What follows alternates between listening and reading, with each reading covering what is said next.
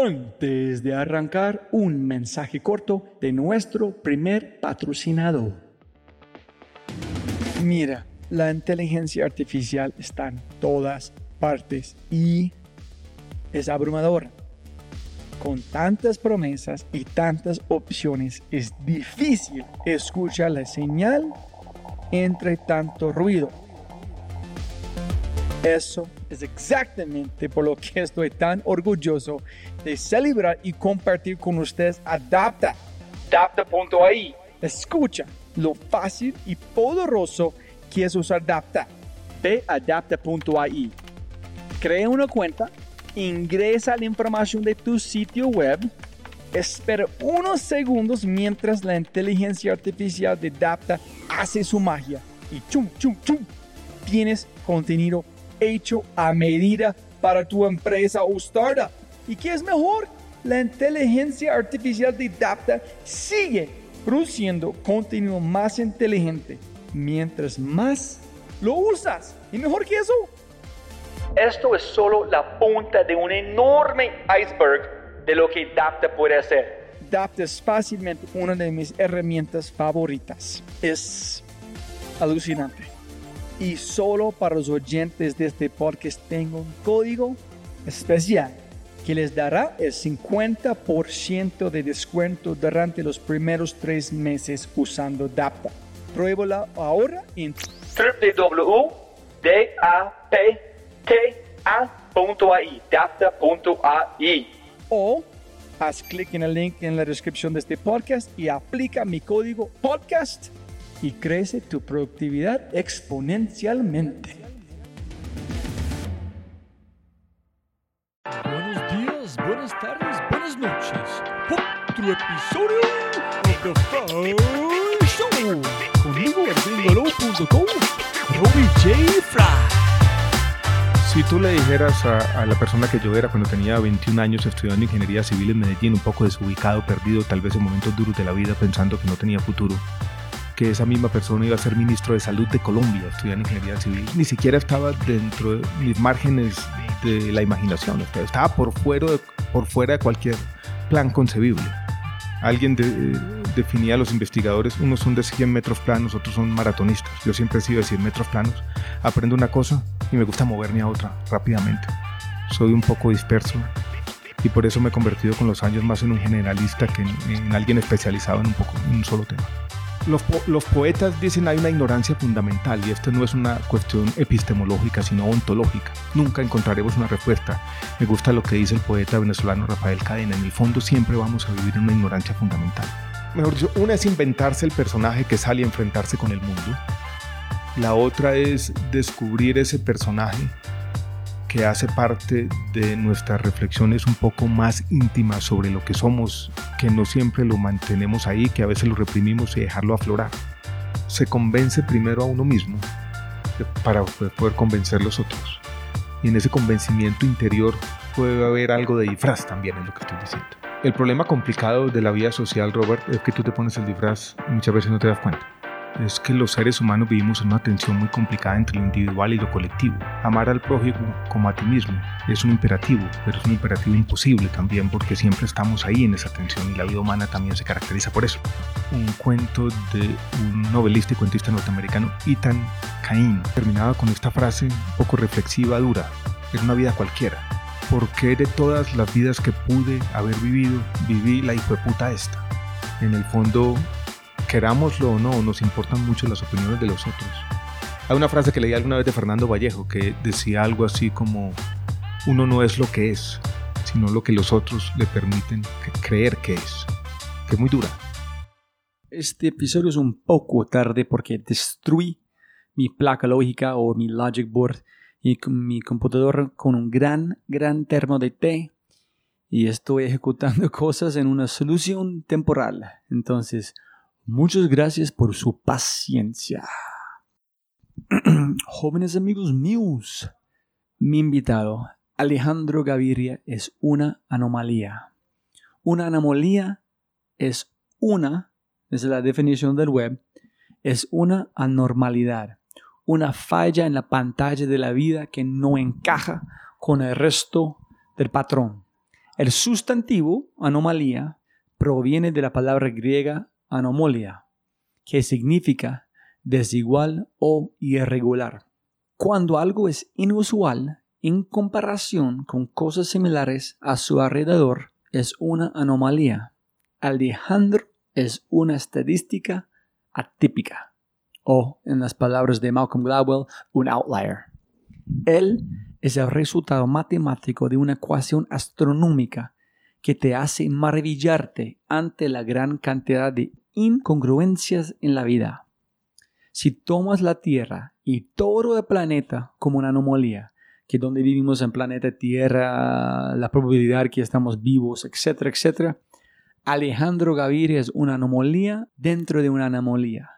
Qué cosa tan extraordinaria es ser un ser humano muy especial.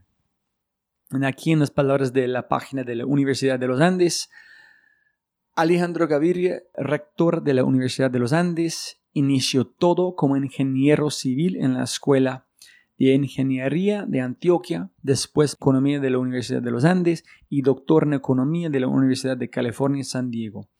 Entre 2012 y 2018 fue ministro de Salud y Protección Social, luego de liderar durante seis años a la Facultad de Economía de los Andes como su decano.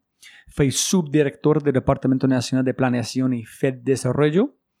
Además, ha sido investigador del Banco Interamericano de Desarrollo, la Federación Nacional de Cafeteros y consultor del Banco Mundial.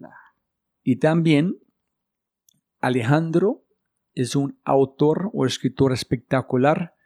Tiene varios libros uno se llama Hoy es siempre todavía.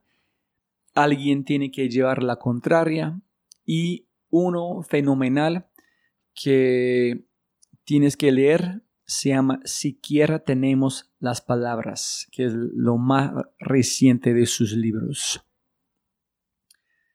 En este podcast hablamos sobre la muerte, la vida, disfraces, la tecnología, la confusión, la duda, la poesía y mucho más todos estos temas verbalmente, auditivamente deliciosos. Desearía haber sido un guido con el don etimológico de coser letras para expresar gratitud. Lamentablemente, en este momento, esa cierta habilidad es demasiado efímera, casi, pero todavía lejos. Cuando estás en presencia de Alejandro Gaviria te sientes diferente, te sientes único, sientes compasión. Estoy muy, muy, muy agradecido de que existo en el mismo momento, en el mismo país en el que habita Alejandro Gaviria y que pude coexistir en la misma construcción de espacio y tiempo en el que se da este podcast.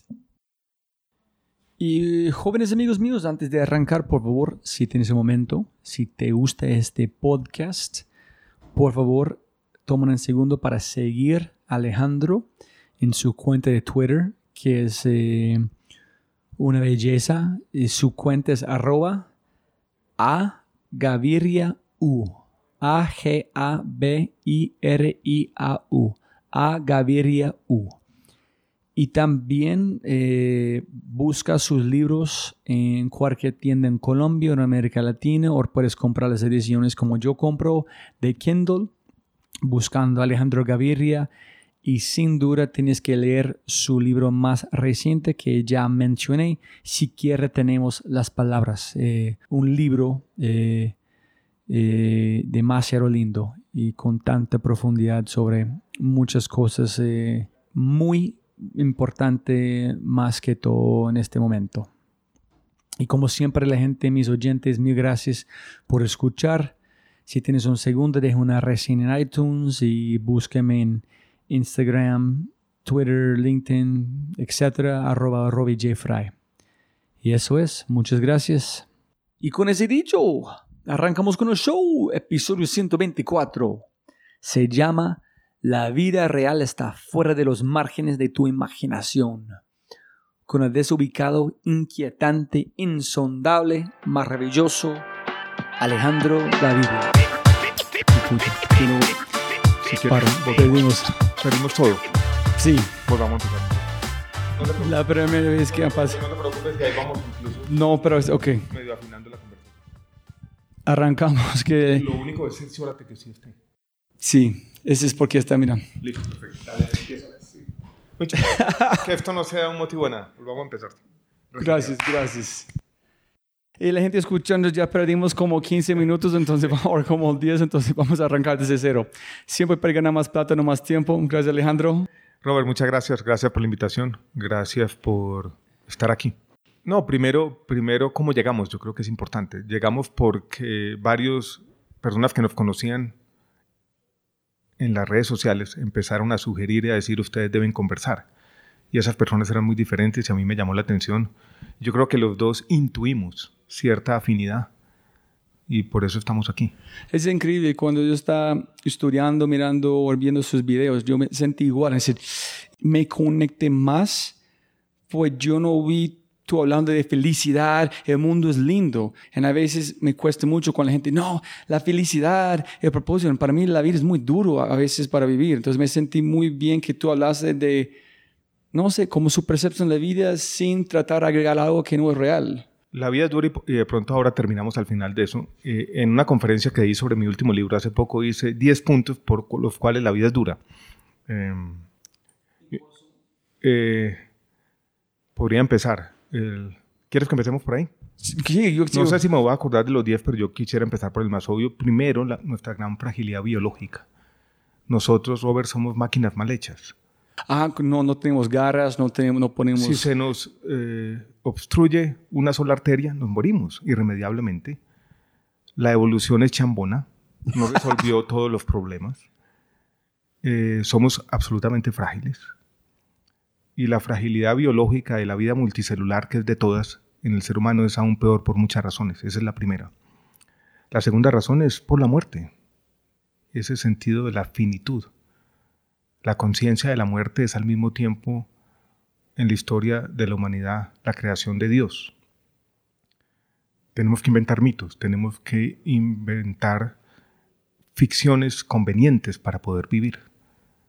Porque eh, la finitud que de alguna manera borra cualquier sentido real de trascendencia nos obliga a hacer eso. El tercero, y no, y no voy a decir muchos más, es la falta de un significado intrínseco. Yo creo que la vida no lo tiene. Tenemos que inventarlo nosotros. ¿De verdad tú piensas que in- tenemos que inventar lo que no es escondido en los átomos, en algo, no sé, o es, es la historia que contamos? Es en- la historia que contamos. ¿Tú piensas de verdad? Yo creo que es la historia que contamos. Yo creo que en el fondo quizás, y así esa frase la hice en mi libro que escribí sobre cáncer, donde yo decía en algún momento y cito de memoria, quizás el sentido de todo sea tener una historia que contar y contarla a tiempo. Pero esas historias siempre van a ser narrativas convenientes, siempre van a dejar de lado algo. Es, yo lo llamaba en un discurso recientemente la historia patria de nosotros mismos. Eh, podría seguir con la lista. Una de ellas, eh, compleja también, es que los seres humanos vivimos en una tensión muy complicada entre lo individual y lo colectivo.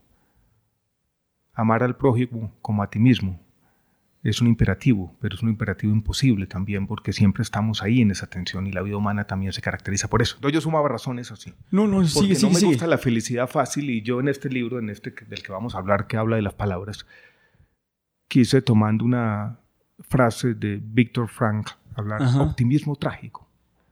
Es igual de, de esperanza. ¿Qué dijo la gente cuando Es está en decir, este... a pesar de todo, a pesar de esa lista grande que yo menciono 10, he mencionado 4, podríamos seguir una lista infinita.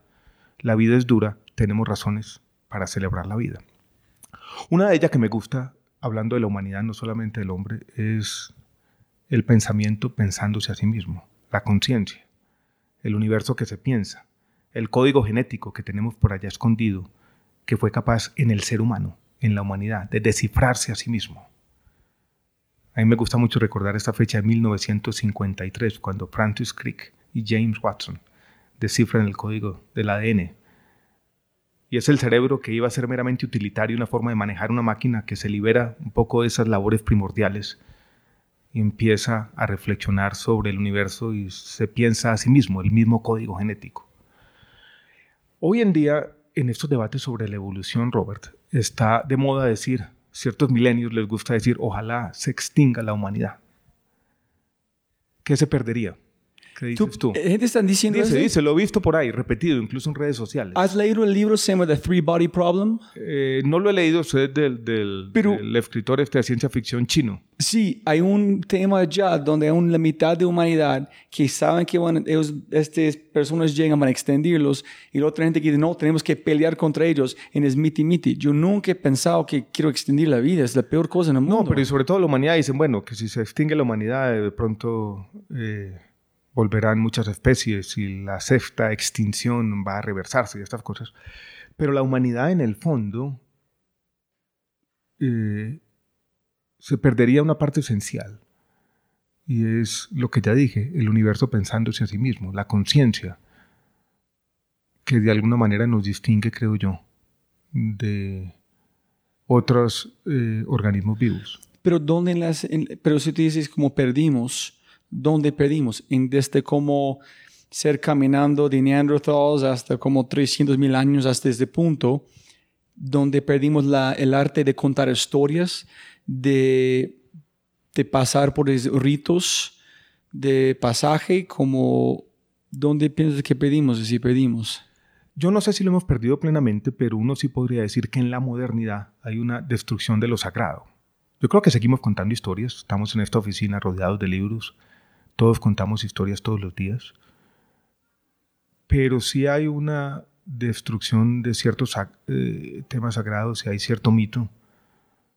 Probablemente en el siglo XIX ya Nietzsche hablaba de la muerte de Dios, prefigurando esto, que la humanidad estaba cruzando un umbral. A mí no me gustan esas formas de lo que alguien llamó intelectuales melancólicos que de alguna manera quieren volver a estas nostalgias premodernistas y decir, bueno, la conexión con la naturaleza y todo eso no me parece algo eh, rescatable. ¿Te gusta el estoicismo? Eh, sí. Eh, pero por eso, volviendo al tema como de las palabras, lo que yo rescato en las palabras es esa protesta por el paso del tiempo, esa conciencia de la fragilidad y la precariedad de la existencia humana, esa protesta también contra la destrucción de lo sagrado y esa protesta contra lo que alguien llamaba como la irremediable cacofonía de estos tiempos. Pero yo no creo que uno pueda trazar en la historia de la humanidad y decir hubo un momento, hubo un día, hubo algo en que eh, perdimos la capacidad de contar historias. No creo que la hayamos perdido. Ok, y mi teoría en seguimos es, es algo para contar al final sobre la muerte es, es, yo amo la tecnología, yo quiero vivir a 147 años, yo quiero hacer todo lo posible, no a sufrir, que podemos hablar, pero yo veo cada vez que más avanzamos con tecnología, es quitando un pedacito de desenfocarse en tenemos que enfocarse en nosotros mismos. Y me siento cada vez con la tecnología, yo conecto más con mí mismo a través de, de miedo en entender qué está pasando. Entonces, yo pienso que gracias a la tecnología me siento más humano, no menos. Yo, yo comparto eso. A veces me da miedo la tecnología, a veces creo que nos deshumaniza. Y un ejemplo claro, Robert, es la medicina. Yo creo que la tecnología, sobre todo al final de la vida, ha deshumanizado la medicina. Las redes sociales también a veces nos sustraen de ciertas partes íntimas de, de la vida. Pero en el fondo lo que tú estás diciendo es, hay un elemento paradójico en la tecnología y también nos permite esto que estamos haciendo aquí, compartir con nosotros. Por eso no es fácil evaluar el papel de la tecnología. Yo creo que tiene mucho de malo, pero también mucho de bueno. Bien, pensémoslo nomás. Sin la tecnología, este encuentro no, hubiera- no existiría. Jamás nos hubiéramos encontrado. O sea, nuestras vidas que habían discurrido por lugares muy distintos, nunca se habían encontrado. Y allá es que donde quiero como preguntarte, Alejandro, a profundizar un poquito más, que es, en ese momento mucha gente habla de propósito. Encuentra su propósito. Hasta están vomitando en todos lados esta cosa. Cada podcast, yo no sé cómo llega a este punto, si es una, es una ecuación matemática gigante, yo no creo que es algo escrito en el universo, es como suerte, es probabilidad, pero también me siento conectado haciendo este, me siento bien, me siento feliz, voy a ver a mi familia un mejor ser humano después de esta conversación. En la historia que yo cuento, que este tuvo que pasar porque es de mi vida, en ese escrito, en un sentido, yo quiero contar esa historia, porque el otro lado es, es, tan suerte, quién sabe, otro universo paralelo, como Robbie está haciendo otra cosa o yo no he visto. Entonces, tú dijiste que tú no crees que la gente tiene un algo adentro en sus ADN que dicen dónde debes guiarse? Voy a contestar la pregunta de dos maneras. Primero, yo creo que el mundo se divide en dos tipos de personas, unos que creen que todo pasa por una razón, otros como yo, que creen que simplemente las cosas pasan porque pasan. Yo creo mucho en el azar, Robert, y yo creo que nuestras vidas, las nuestras de nosotros dos, pero las de casi cualquier persona, pudo haber sido muy distinta. Recuerdo haberle visto hace mucho tiempo un cuento de un novelista y cuentista norteamericano, Ethan Cain, y terminaba con esta frase un poco reflexiva, dura. Era una vida cualquiera. ¿Por qué de todas las vidas que pude haber vivido, viví la puta esta? ¿Es, este y en la tierra porque sí. este es este vida como yo tengo ahorita esta vida, vida general? Y también se puede aplicar a la vida biológica. O sea, la contingencia, el azar, hace parte de la evolución, el ser humano es producto del azar. Me gusta mucho, Stephen Jay Gould decía, devolvámonos 30 millones de años, volvamos a darle play al cassette y muchos millennials de pronto no entenderán lo que estamos diciendo. Y lo que va a ocurrir es completamente diferente. Somos producto de... De caos. No, de accidentes históricos que se fueron perpetuando y de caminos que solamente pueden explicarse en retrospectiva y eran absolutamente imprevisibles. Eso es la vía biológica y lo han dicho una y otra vez los biólogos. O sea, hay entre el azar y la necesidad. Yo creo que el azar ha sido el determinante fundamental. Hay algunas cosas de necesidad que obedecen a leyes físicas y eso es verdad para la evolución, o sea, para lo que pasó con la humanidad.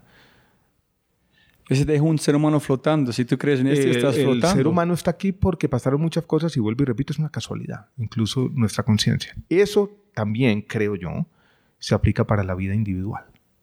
¿Y cómo usas este para sentir bien? ¿Cómo hizo esto de esta manera? Eso nos hace especiales. Ah, ok. Porque de alguna manera muestra que nuestra vida hecha de elementos azarosos, de accidentes históricos, de contingencias que vienen a perpetuarse. Se esclerotizan, como decía eh, el escritor italiano Antonio Tabucchi. Es especial. Y todos entonces tenemos una historia que contar porque, como decía alguien, todo lo que pasa tiene probabilidad cero, pero pasa. Ah, ok. Entonces es... Entonces, ah, las historias nos hacen únicos, nos hacen especiales. No es que nada tenga un propósito, el propósito lo tenemos que encontrar, pero toda esa historia, todo ese conjunto de contingencias, la probabilidad de que nosotros estemos conversando aquí, si la fuéramos a medir 10 años atrás, era cero, pero aquí estamos. Y hay que celebrar entonces esos momentos de la vida. Hay esa carta bonita que eh, escribe la esposa de Carl Sagan, 10 años después de la muerte de, de su marido, de su esposo. Y dice, pudimos haber nacido en otra época, en otro lugar, pero nacimos en este planeta y la vida nos encontró. Yo sé que no hay vida después de la muerte. Yo sé que no hay vida. Yo sé que nunca jamás nos encontraremos, pero nos encontramos 20 años. Y eso fue un resultado de tantas probabilidades que tenemos que celebrar ese milagro. Y en el fondo, cada cosa, como es tan improbable, cada momento es casi un milagro. Y así es que empiezo como a descubrir ese sentido.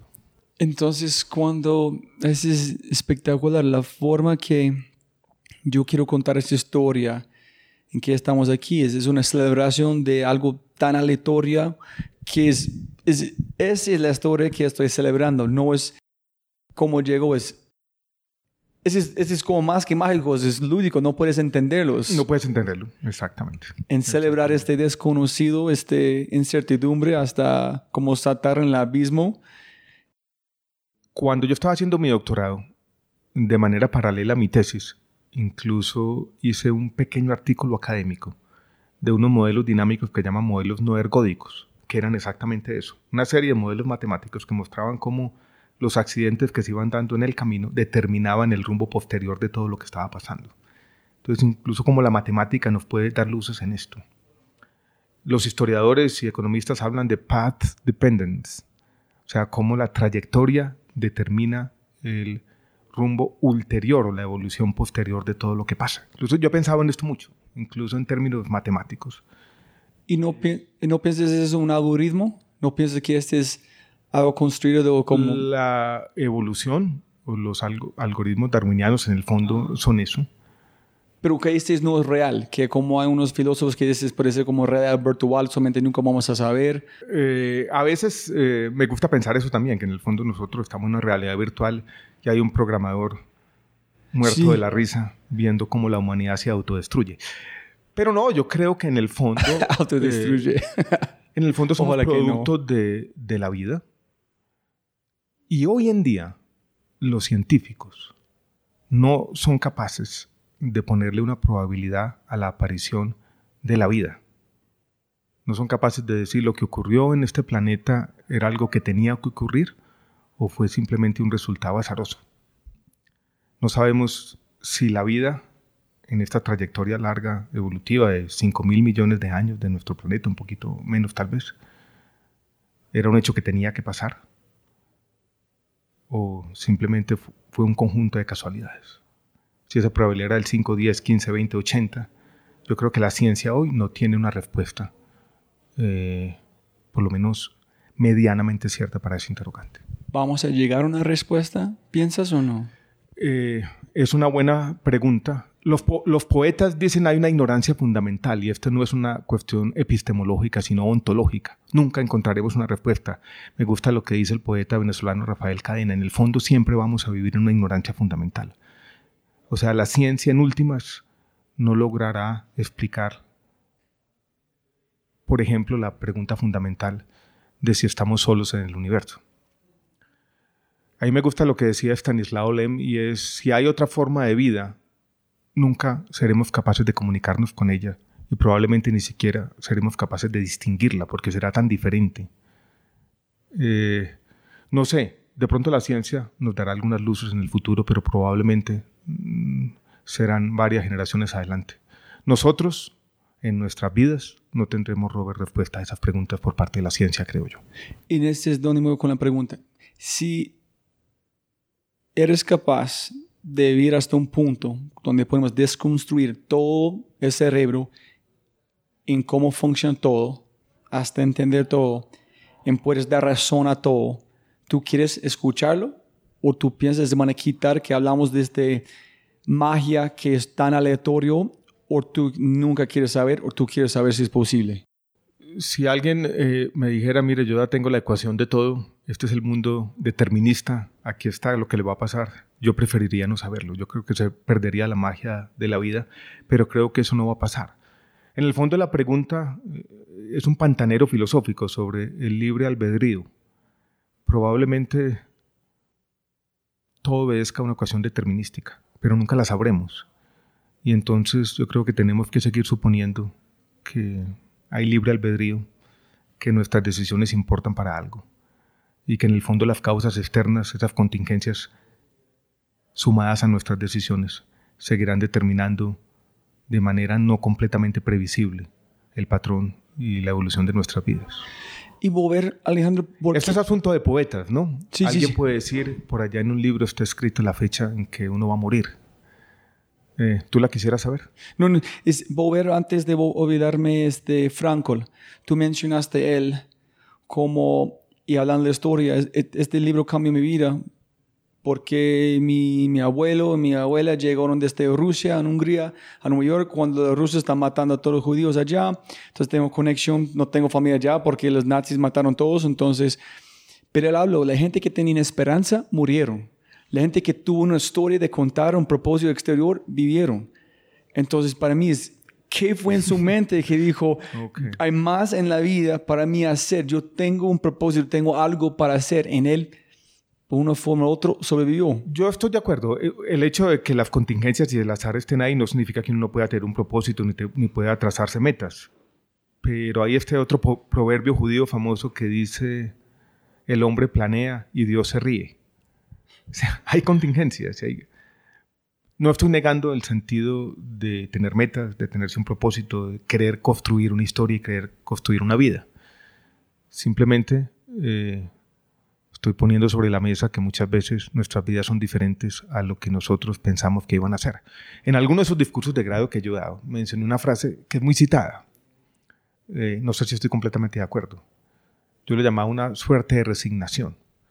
Como la vida pasa de maneras imprevisibles, probablemente tenemos, tenemos todos que aprender a enamorarnos, enamorarnos de lo que somos y renunciar a lo que quisimos ser.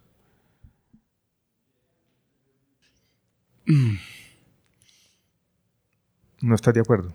¿Es tú o yo? Me está preguntando. Yo, eh, mi vida ha sido tan distinta y yo creo que todos tenemos que aprender a aceptar ciertas circunstancias. Yo eh, no quiero que esto suene como a que estoy promoviendo la resignación, pero en el fondo yo estoy de acuerdo con eso, con lo que acabo de decir. Con sus matices, eh, a mí no me gusta dar consejos. Yo creo que cada que uno va, da una lista de consejos, el último tiene que ser no los sigan o no los cumplan. Pero yo creo que las vidas de todos son muy diferentes a lo que de alguna manera nos imaginamos, por ejemplo, en la adolescencia. Sí, somos la misma secuencia, mismos átomos, todo, pero tan distintos. No, y sobre todo en las trayectorias vitales. Eh, ¿Tú te imaginabas estar aquí en Colombia conversando conmigo? Ah. puedo decirte, si hace siete años tú me dijiste que estaré en Colombia, casado, con dos hijas, grabando podcast con la gente más interesante en Colombia, viajando a cinco países haciéndolo. No es que yo no pueda creerlo, no soy capaz de imaginarlo. está tan lejos. Está tan lejos, exactamente. Si tú le dijeras a, a, la persona que yo era cuando tenía 21 años estudiando ingeniería civil en Medellín, un poco desubicado, perdido, tal vez en momentos duros de la vida, pensando que no tenía futuro, que esa misma persona iba a ser ministro de Salud de Colombia, estudiando ingeniería civil, ni siquiera estaba dentro de mis márgenes de la imaginación, estaba por fuera de, por fuera de cualquier plan concebible. yo sé que te gusta una lista y estamos un poquito aleatorios con esta conversación, pero tú abriste la puerta, quiero aprovecharlo. Es, en, tú publicaste algo de, los Andes sobre la gente que van a de suicidio, de hay una hay mucha gente, hay mucha gente que se sienten como este y van a renunciar sin saber que ellos que no pueden imaginar en el futuro para ellos. ¿Cómo, cómo, cómo fuiste capaz de ser, listo, no esté feliz, en el futuro? ¿Cómo avanzas? ¿Cómo la gente sigue cuando... Yo también, yo estoy en punto que, hijo de pucha, no sé, mi vida es, es nada, yo no voy a hacer nada en mi vida. Y yo casi de renunciar. Yo, tengo yo tuve momentos de esos también donde no veía un futuro, pero siempre tuve. Los libros fueron importantes. Leer y, imaginarme otros mundos. Em, siempre tenía un, algo de esperanza de que algunas cosas iban a cambiar. ¿Sí? Eh, no, no sobre su potencial como un ser humano, pero las cosas van a cambiar afuera de su control? ¿O fue más de que, iba a encontrar de pronto una especie de circunstancias externas más favorables y de que yo mismo iba a tener cierta capacidad para reinventarme en otros ámbitos, porque yo me sentía atrapado. Entonces tenía algo de esperanza de que eso era transitorio, tal vez pensaba en sus momentos, de que era una situación desesperada, aburridora, pero que era transitoria. Creo que eso pensaba en esos momentos. Ok todo lo que hablamos, o hablemos de este, estos momentos, estamos usando palabras, armando frases, la gente está escuchando, la gente está recableando su, su, cerebro en tiempo real con nosotros, en todo viene del poder de la palabra, que para mí es un, algo que inventamos, que es la mejor tecnología en el mundo, y cuando usas la forma correcta o malo, como o el que lees, estás reprogramando en tiempo real quién eres. Y para mí, es, este es como tú dices, la conciencia.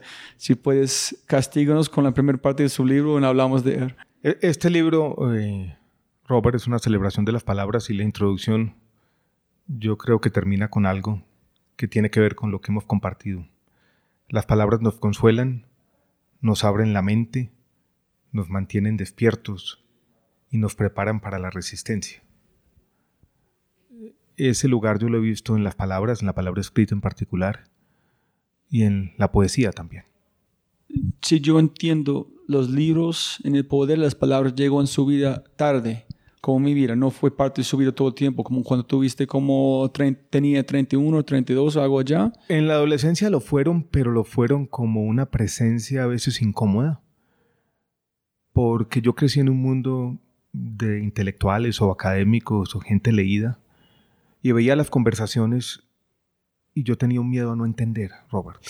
Ese es duro. O sea, yo empecé a leer, recuerdo, 100 años de soledad a los 15 años, leí los dos primeros capítulos, me entusiasmó la historia, pero cuando yo pensaba leyendo con una gran inseguridad, yo decía, no estoy entendiendo todo lo de este texto, y tendía, tendía a aproximarme a los textos literarios como si fuera un acertijo, como si yo tuviera que interpretar y allá había unos símbolos que para mí de alguna manera eran inaprensibles.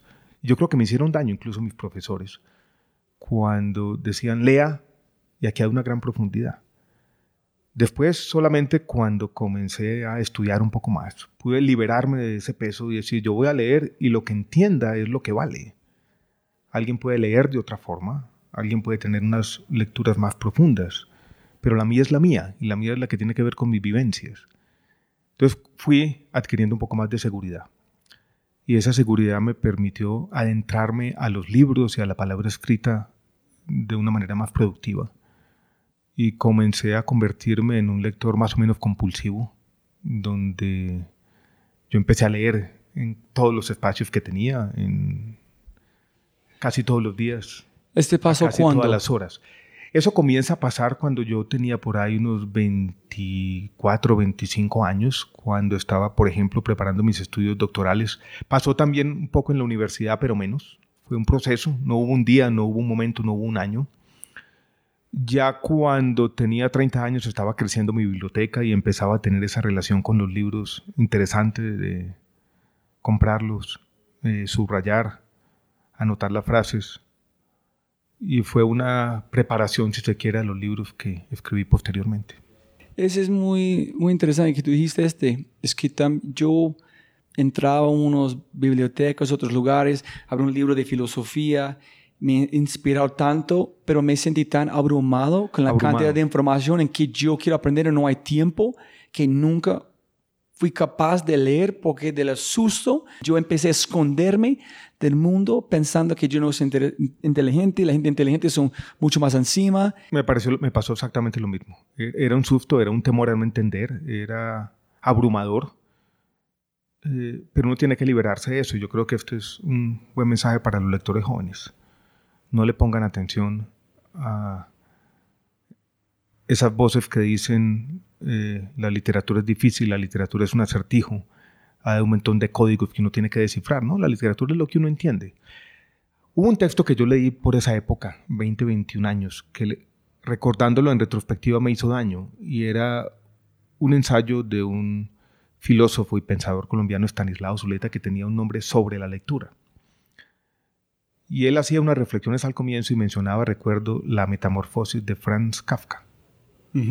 Y decía, si uno comienza a leer y después de la tercera o cuarta página no se da cuenta que este libro simplemente es una metáfora sobre el artista rechazado, sobre la sociedad que no ha entendido nada y mejor deje de leer. Y yo me la había leído y nunca había pensado, no, yo leía, era el drama humano, e incluso lo asocié con la relación con el padre, que era lo que más me interesaba en ese Ajá. momento. Jamás quise verlo como una persona que iba en contracorriente de la sociedad. Pero recordaba esa frase y yo dije, tengo susto de no entender. Y fue liberador cuando yo dije, para la mierda las interpretaciones de los otros, van a ser las mías nomás. Y, y hoy en día puedo leer con un poco más de indisciplina y si no entiendo, pues no entendí. Hay, un, hay una palabra japonés que estoy seguro que van a matar aquí. Es, se llama tsundoku, que es ser como tener libros alrededor de todos lados en su casa o en su vida. Sí, sí, la vi, la vi. hasta el punto que tú es una muestra que tanto que tú no sabes para ser humilde, que el mundo es tan lindo, que hay tanto para aprender que nunca vas a como consumir todo. Entonces, es- si necesitas más libros que tú puedes leer en su vida para sentirse como más real, más aterrizado en la vida para no saber que tú no sabes nada. Eh, no sé cómo interpretarla, la vi alguna vez. Era como en todo caso tener más libros de los que uno puede leer Ajá. y seguir comprando libros cuando uno ya tiene más de los que puede leer. Sí, sí, sí. Pero me gusta lo que dice Robert porque en el fondo me pasa eso, es tranquilizador. Sí. Es decir, yo no voy a poder adquirir todo el conocimiento, pero aquí lo tengo. Y de pronto voy a necesitar alguno de ellos algún día y va a estar a la mano para cogerlo. Los libros comienzan a ser eh, complicados porque cuando uno empieza a atesorarlos, ahí están, invaden todos los espacios. Yo en mi casa ya abro un cajón y hay unos libros, y ¿por qué estos están aquí? Uno organiza la biblioteca, pero bueno, es, es esa relación rara con los libros. Si tú dices en esta conferencia en la Parque Sí, Explora, siempre, los libros sí. llegan allá, Allá, allá, llegan hasta el baño, hasta la... Le prometo a mi esposa de vez en cuando no voy a volver a comprar libros. Ella dice, ajá, No, yo, yo empecé solamente a leer libros físicos en los últimos, últimas, últimos tres meses porque mis hijas siempre me ven con mi celular y yo pienso que ellos no van a entender que estoy leyendo. Entonces yo trato de decir, no, estoy leyendo. Entonces yo empecé a comprar libros físicos porque ellos me ven leyendo. para ver leyendo. Eso me libro. dijo el hijo mío también hace poco. Me dijo, tú siempre estás leyendo. Yo dije, no, estoy leyendo libros. En, en este caso estaba en la tableta, pero me parece también una buena indicación de libros físicos para dar ejemplo. Sí, es que la única razón que es, que, como estamos hablando, para resaltar, yo tengo que usar digital porque tengo un app que se llama Readwise, que cada día recibo 15 highlights de los libros para yo poder reconsumir la información cada día que he hecho. Me, me parece, Robert, este tema interesante que cuando yo estoy, entro a Kindle, descargo un libro y puedo ir a ver los resaltados de otra gente. Ajá, los más extras. frecuentes. Ajá. Y me parece una forma interesante de lectura, poco superficial podría decir alguno, pero una forma de eh, la democracia de la lectura. O sea, uno puede ir y ver, esto es lo que más le gustó a otros. Algo nos dice, no todo, pero es una forma nueva de reseñas eh, que se hacen con el conocimiento colectivo. Uno podría reseñar un libro simplemente diciendo, de este libro, las 10 frases o pensamientos más resaltados fueron estos.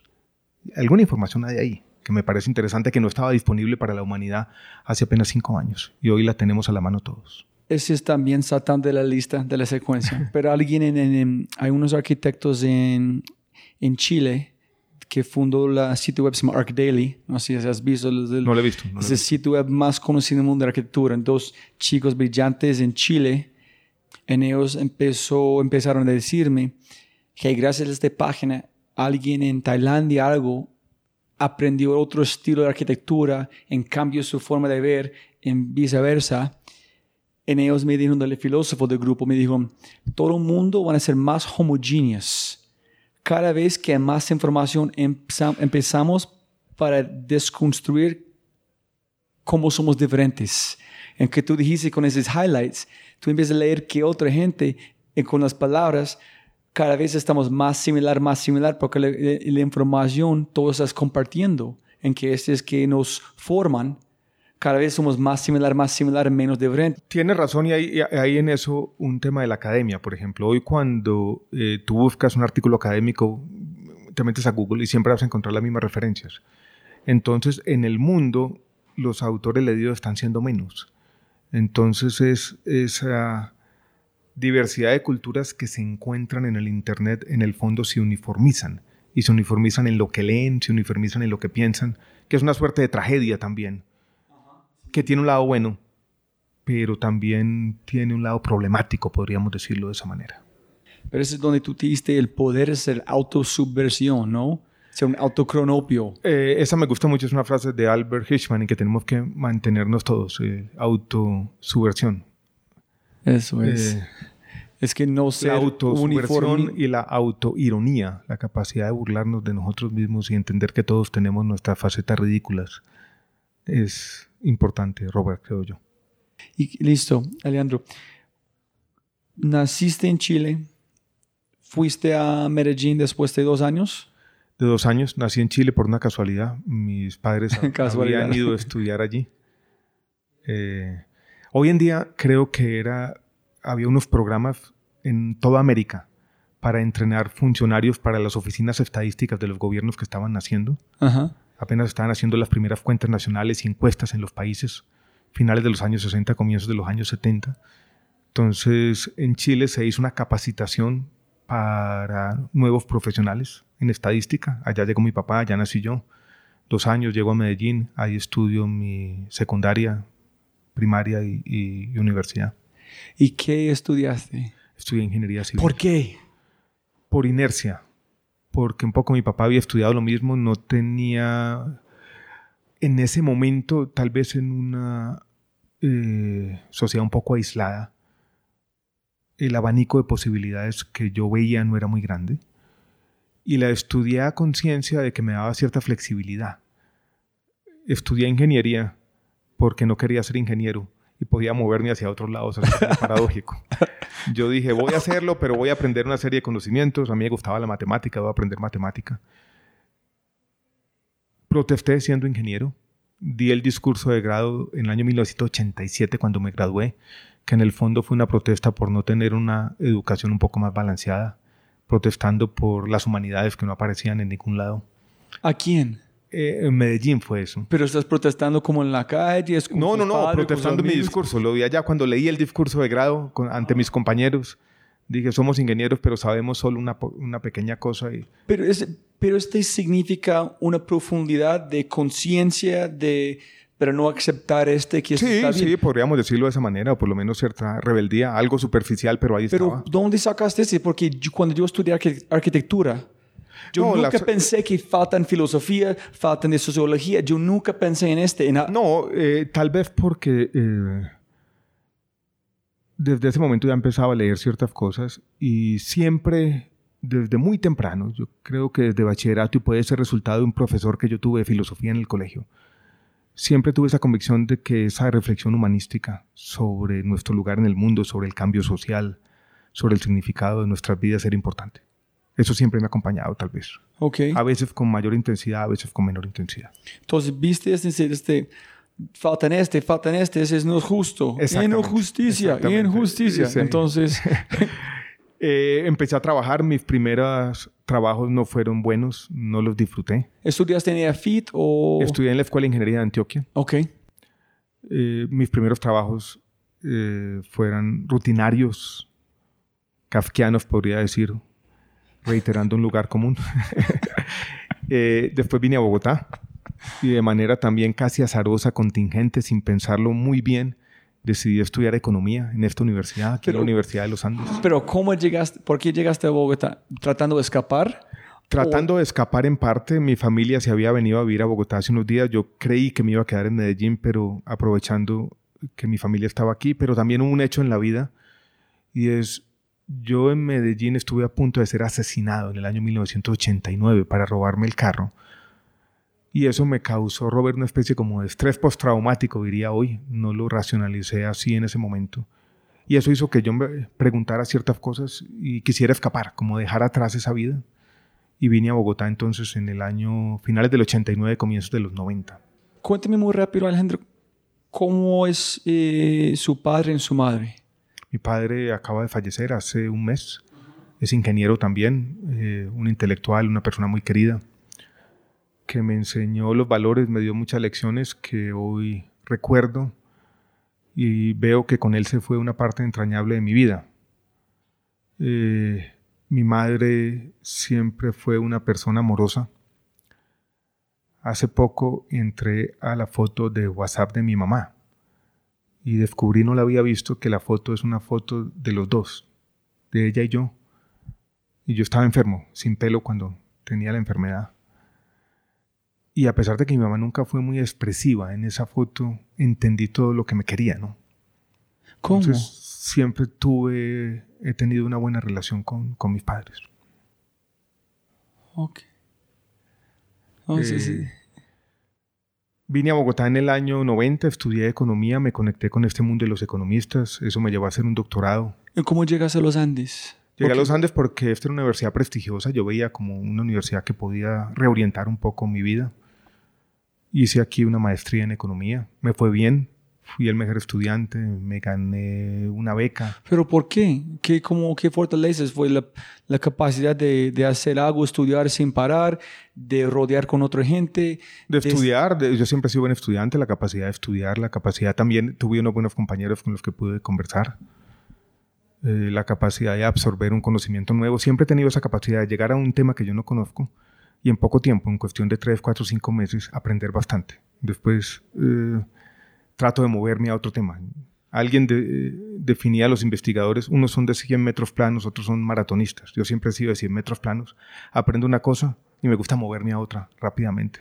Soy un poco disperso y por eso me he convertido con los años más en un generalista que en, alguien especializado en un, poco, en un solo tema. Mucha casualidad que tú fuiste algo que no, no te gustó hasta algo que tuviste de mejor. Sí. Por bastante suerte. Eh, sin duda tuve suerte. Eh, soy consciente de toda la suerte que he tenido, Robert. Y yo creo que cuando uno es consciente de toda la suerte que he tenido, eso tiene que, de alguna manera, manifestarse como en un sentido de gratitud, casi existencial. Gratitud a todo, porque muchas de las cosas buenas que me han pasado tienen una sola explicación, la suerte.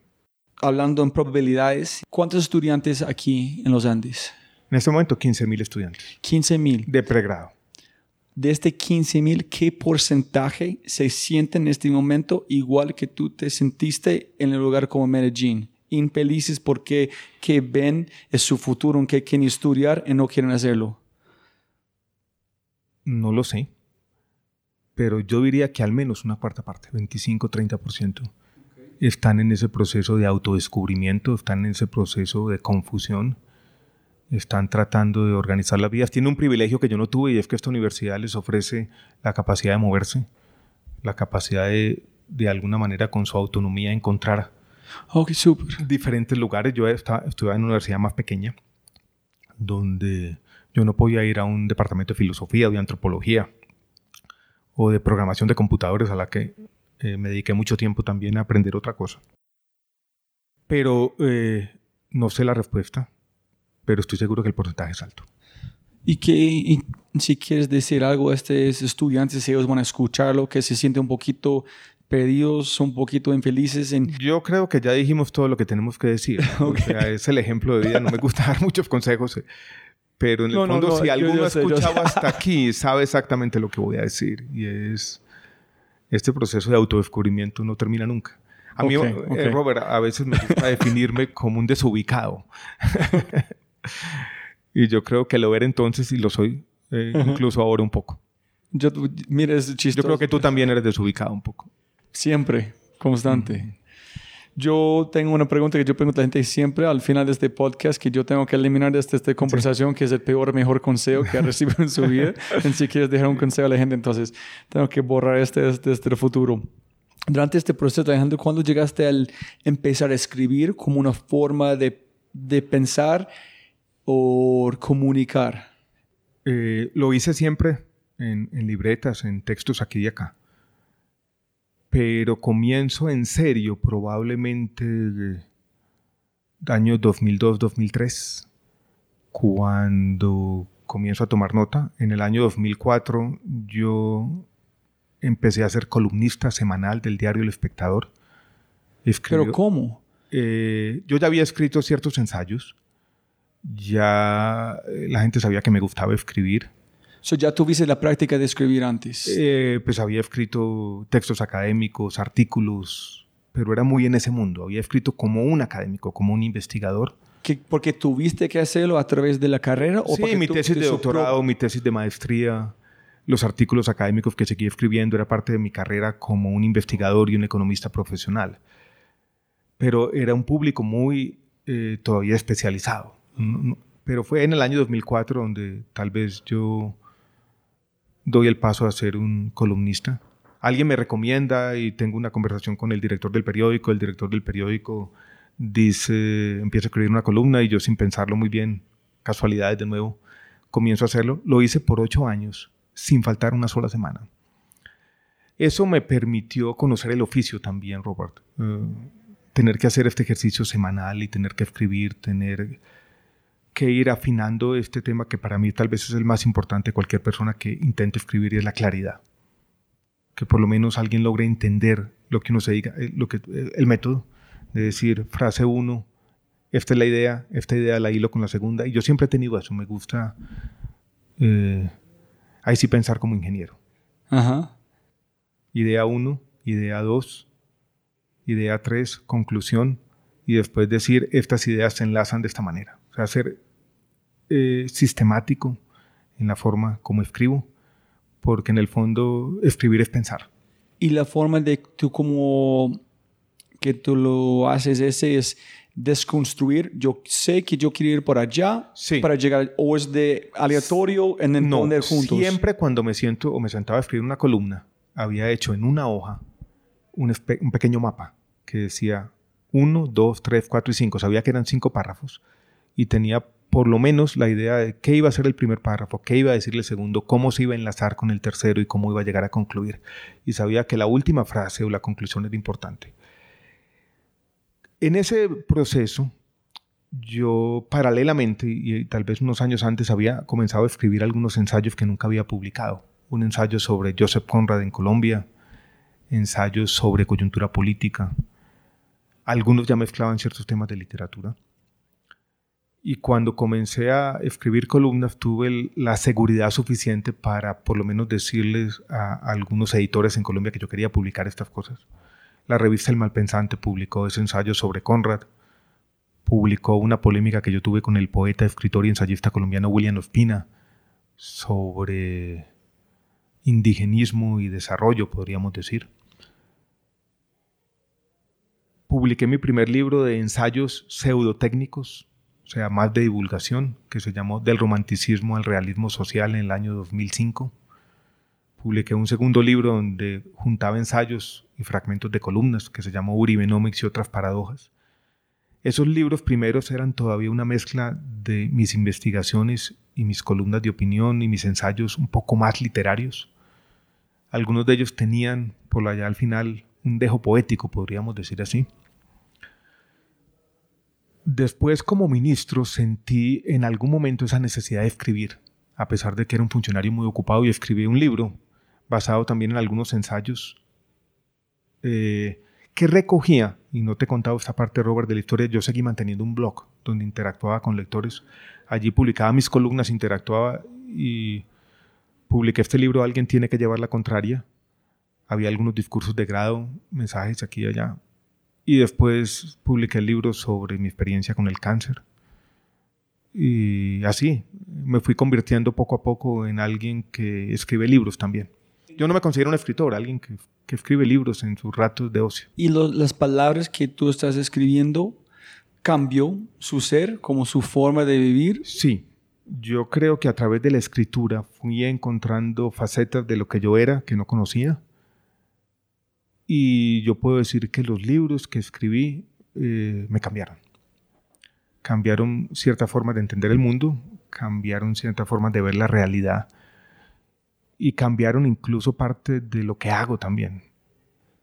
Y en ese poder que tú dijiste, encontraste, yo no sé si tú construiste en tiempo real esta otra persona, no fue adentro, solamente tú inventaste, tú fusionaste con esta persona, como piensas Fernando Pessoa, Sí, que sí. tuvo tres Los personajes. heterónimos. Sí, en este para mí es poder que... Ahora que, ahora que lo pienso, Robert, es como si yo siempre tuviera esa otra persona por ahí. La que dijo el discurso de grado de ingeniero, la que iba cuando estaba haciendo el doctorado y estaba cansado de ver números a refugiarse en la biblioteca mirando libros de poesía. Esa estuvo escondida algún tiempo, ¿no? Y esa, en los libros, yo la descubrí más, fui afinando, fui de alguna manera encontrando esa voz. Y esa persona que estaba reprimida, escondida, con los libros, fue teniendo un papel más importante en mi vida. Esto suena como un lugar común, pero de pronto fue eso.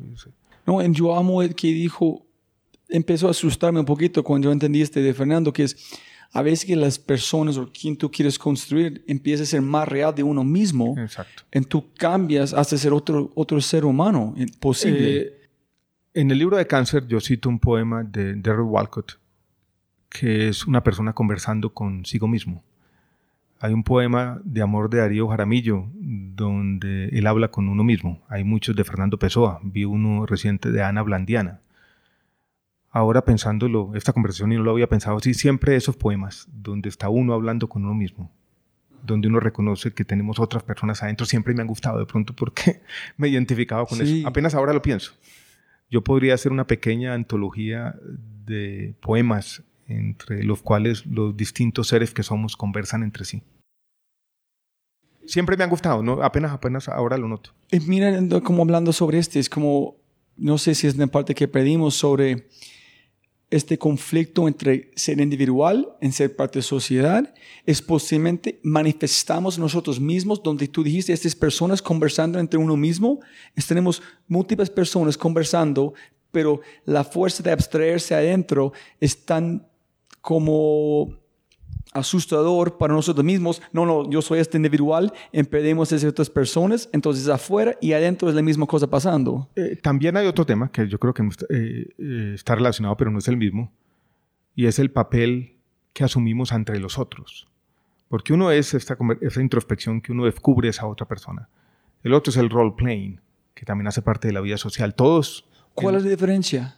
Creo que uno es eh, de alguna manera un tema más íntimo eh, al estilo Fernando Pessoa, los heterónimos, que él descubre casi íntimamente, aislado de su vida social, que nosotros podemos pensar de distintas maneras al mismo tiempo.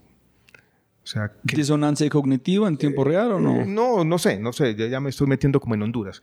Pero la otra sí es la persona que asumimos para nuestra vida de todos los días, el papel que jugamos ante la sociedad. Pero este papel cambia cada día, ¿no? Cambia estamos, cada día. Estamos jugando algo Pero aquí. uno, mejor dicho, una es inventarse el personaje que sale a enfrentarse con el mundo. La otra es descubrir ese personaje que hace parte de nuestras reflexiones un poco más íntimas sobre lo que somos, que no siempre lo mantenemos ahí, que a veces lo reprimimos y dejarlo aflorar. Si yo voy a jugar este rol, yo voy a lanzar un disfraz que yo pienso que yo puedo entrar, van a caerme bien yo entro, voy a testearlo en el público, no me siento bien, yo voy a como quitar esto en, como probar otro. En si este van a caerme bien, ese disfraz queda con mi armario de disfraces que yo uso todo el tiempo en la vida. O tú piensas que hay uno que siempre usamos, que es nosotros. No, yo creo que somos dinámicos, vamos cambiando el disfraz, no uno por otro, sino en el margen, lo vamos cambiando. Porque de alguna manera, Robert, tenemos que gustarle al mundo de alguna u otra forma. Somos un animal muy social. En el fondo, querámoslo o no, nos importan mucho las opiniones de los otros. Hay una frase que leí alguna vez de Fernando Vallejo que decía algo así como, uno no es lo que es, sino lo que los otros le permiten creer que es. Que es muy dura, muy, muy dura. Uy, duele solamente escucharlo. sí, es, dura, eh, pero algo tiene de verdad. Entonces, eh, sí, tenemos que asumir ciertos disfraces. Algunos son disfraces que no nos esconden completamente. Algunos son disfraces contradictorios. En el fondo somos una persona distinta a la que somos otros. No, nosotros no necesitamos un disfraz muy grande y podemos representar nuestro papel de manera más clara. Por, por eso es tan importante y por eso la autenticidad. Esto de la necesidad de quitarse el disfraz ha hecho parte por tanto tiempo también de la poesía. Porque la autenticidad es, bueno, quitémonos el disfraz y digamos que se oh, siente. Shit. ya es, Sí, para mí a veces... Por ejemplo, uno podría preguntarse, Robert, eh, hemos tenido un disfraz, yo he tenido un disfraz en esta conversación. Probablemente algo, pero he tratado de decir lo que pienso, de practicar lo que alguien llamaba la ética de la verdad, pero uno no sabe, es, es tan importante para nosotros las opiniones de los otros que uno puede descubrirse tratando de halagarlos. La trampa del aplauso de la que yo hablo en este librito, siquiera tenemos las palabras.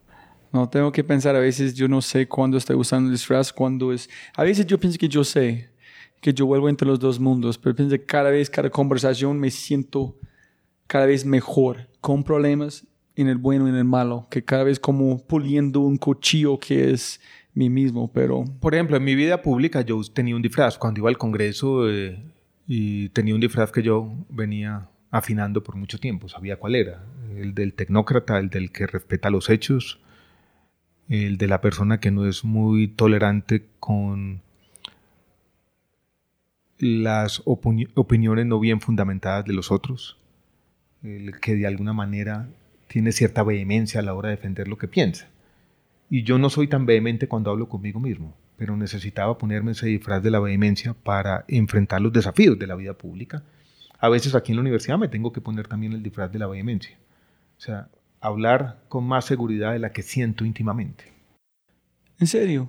Es como solamente es si cuando empiezas a conectar con algo que tú piensas tiene poder, cambia la forma que tú estás Tengo divulgando. que defender una idea, estoy en un escenario que es un escenario complejo, colegiado, el Consejo Académico, el Congreso de la República. Todos tenemos dudas, yo vengo de la tradición del escepticismo, pero ahí en esos escenarios uno, en ese diálogo que se da, en ese intercambio de ideas, tiene que mostrarse con alguna vehemencia, alguna certeza de lo que está diciendo. Pero tiene que creerlo, ¿no? ¿O no? No, claro que sí, claro que sí. Pero uno se convence primero a uno mismo para poder convencer a los otros. Y en ese convencimiento interior puede haber algo de disfraz también, es lo que estoy diciendo. Listo. El problema complicado de la vida social, Robert, es que tú te pones el disfraz y muchas veces no te das cuenta. Sigue pasando. El role playing no es tan deliberado. Es espontáneo porque hace parte de lo que somos. ¿Sabes algo muy, eh, interesante? Yo hago un taller, se juegos, juegos, juegos. Es ocho horas de jugar. Yo pienso que mucha gente han perdido este poder que es tan importante como dormir, como comer.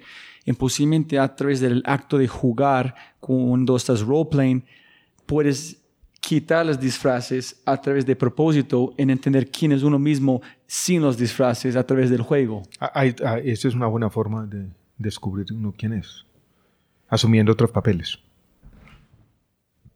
Tenemos que hacer la versión 2 de Alejandro Gaviria y la venganza en el futuro. Pero si pudieras poner una cartelera enorme enfrente del aeropuerto de El Dorado con un mensaje, ¿qué mensaje pondrías? Puede ser una frase de un libro, puede ser algo de su libro, puede ser uno... Leí una frase ayer, no quiero pues eh, ser más grandilocuente de la, cuenta, que decía, le pido a la humanidad aligerar sus pasos, pisar un poco con más delicadeza. Me gustó. Y yo creo que tiene que ver con este momento que estamos viviendo, tal vez esa. Los tres mejores libros, no mejores, es, no funcionan, pero tres libros que han cambiado su vida que tú piensas que cualquier persona si leen o se encuentran este... En este último libro que yo escribí, siquiera tenemos las palabras, tengo eh, una especie de compendio de esos libros que cambiaron mi vida, mi forma de pensar, no mi vida, pero mi forma de pensar y mi forma de concebir ciertas cosas. otra modificación mis eh, preguntas. Quisiera eh, mencionar a tres autores que menciono allí que son importantes. A Joseph Brodsky, un librito de ensayos que me conectó con el humanismo, creo que la traducción al español era algo así como de la tristeza y la razón, o de la melancolía y la razón. Eh, George Orwell siempre me ha gustado, su honestidad intelectual. ¿Pero cuál libro? ¿Todos? Hoy más sus libros de ensayos, me gustan más. Eh, sus ensayos periodísticos y literarios, los dos. Los compré, esos dos volúmenes, en un lugar extraño, en Johannesburgo en el año 2010. Y los leí, los subrayé y después hice una reseña. Hay uno que me gusta mucho que llama Matar un elefante que habla de la trampa del aplauso.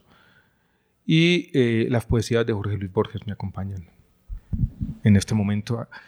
Yo tengo estas libreticas donde apunto algunas frases y las últimas que apunté fueron en un avión viniendo de Barranquilla el fin de semana pasado. Ah, sí, sí, durante la feria de, libros allá. Es mucho haber tocado el viviente jardín, siquiera un día, decía Jorge Luis Borges sobre la felicidad. Es mucho haber tocado el viviente jardín, siquiera un día. Es como decir el hecho de estar vivos ya es mucho, que me parece interesante.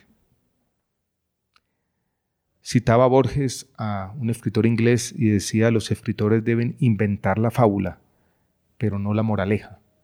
Me gusta también esa frase, Robert. Eh, yo creo que a veces somos demasiado moralizantes.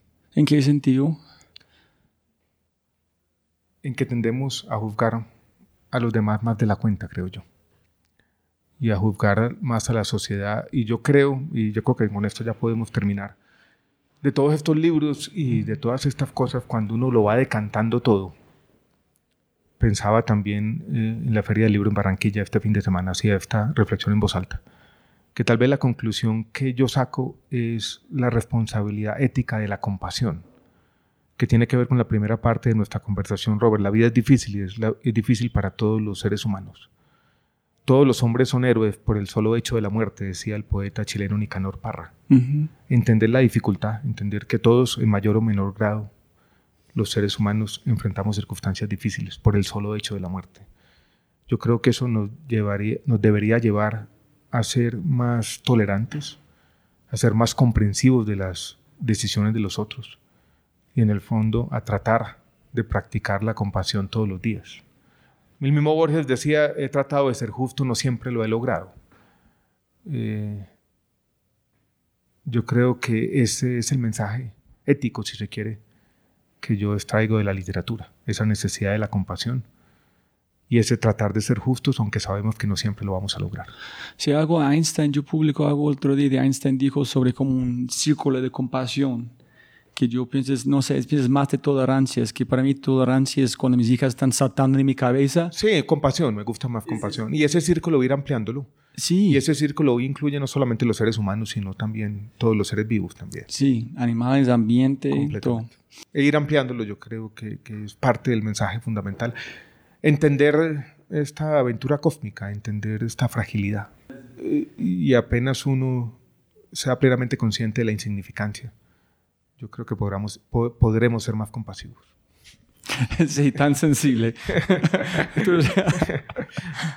Hemos echado mucha carreta, Robert, pero bueno, ahí, queda. Y nada, muy rápido, su palabra favorita.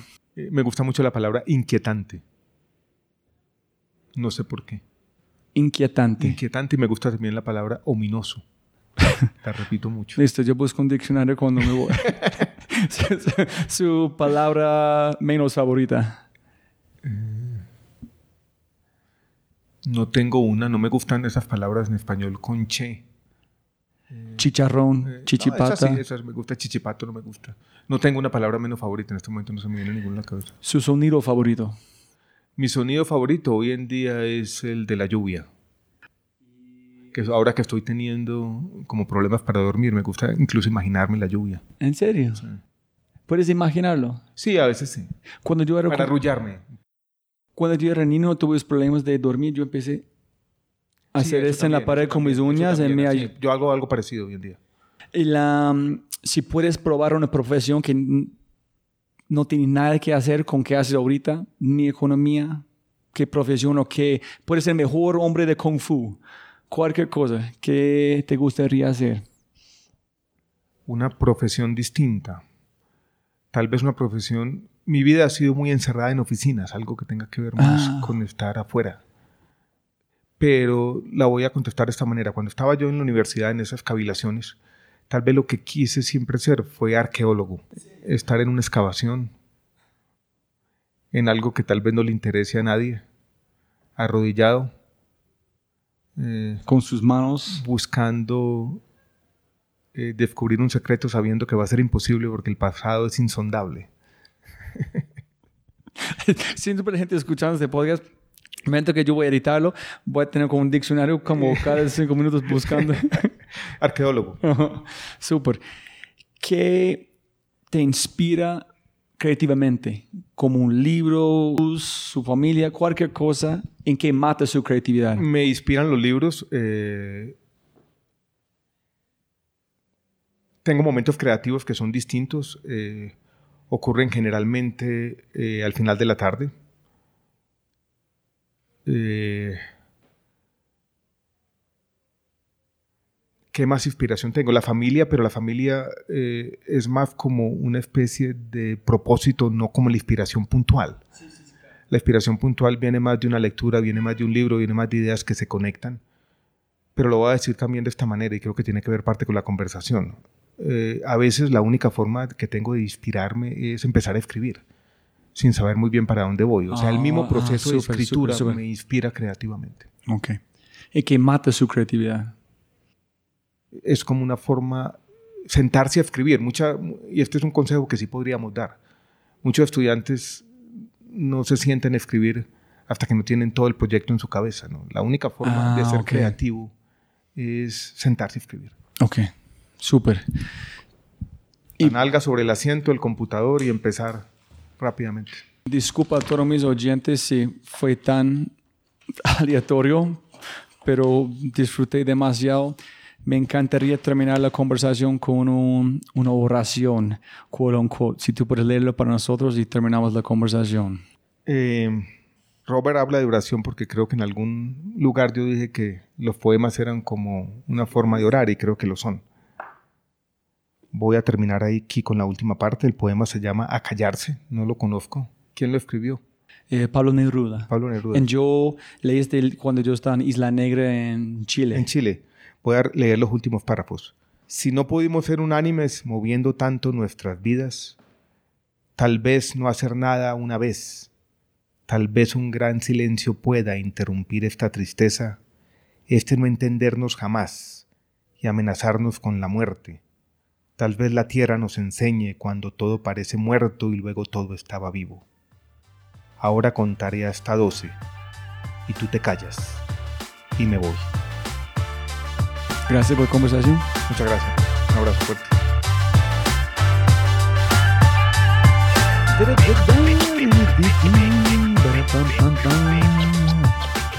Jóvenes amigos míos, como yo mencioné antes de arrancar, eh, Alejandro Gaviria en Twitter es arroba, arroba a U. Si quieres dejar un mensaje por él, enviar un mensaje en Instagram. También se puedes encontrar Alejandro en a U también. Y aquí es un pedacito del podcast que viene.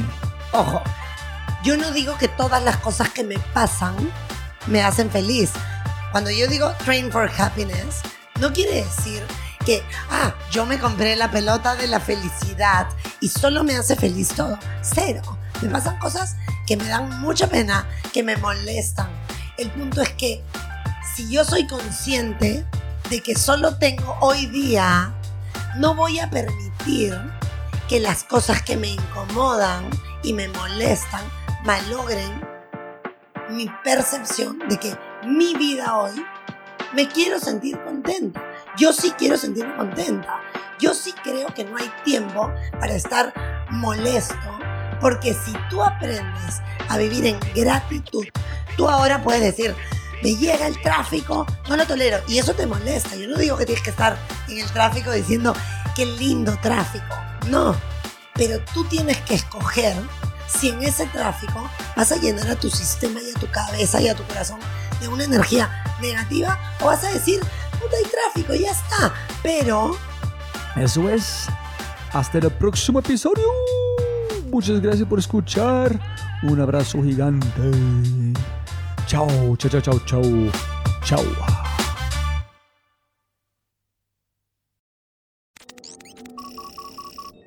Como siempre, siempre puedes ganar más plata, pero no más tiempo. Muchas gracias por escuchar.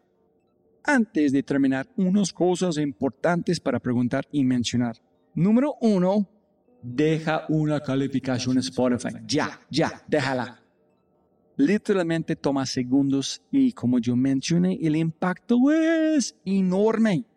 Además, estarás garantizado de sentirte increíble el resto del día. También estamos produciendo todo el contenido en YouTube. El canal es espectacular. Tengo mi newsletter Conejo Blanco, las notas del podcast y los enlaces, las transcripciones. Nuestro otro podcast, Matamos Preguntas, escúchalo. Y más se puede encontrar en thefryshow.com. Y si quieres enviarme un mensaje o patrocinar el podcast, puedes enviar mi mensaje usando cualquiera de mis redes sociales con mi nombre a Robbie J. Fry. Gracias, abrazo grande y sigue escuchando.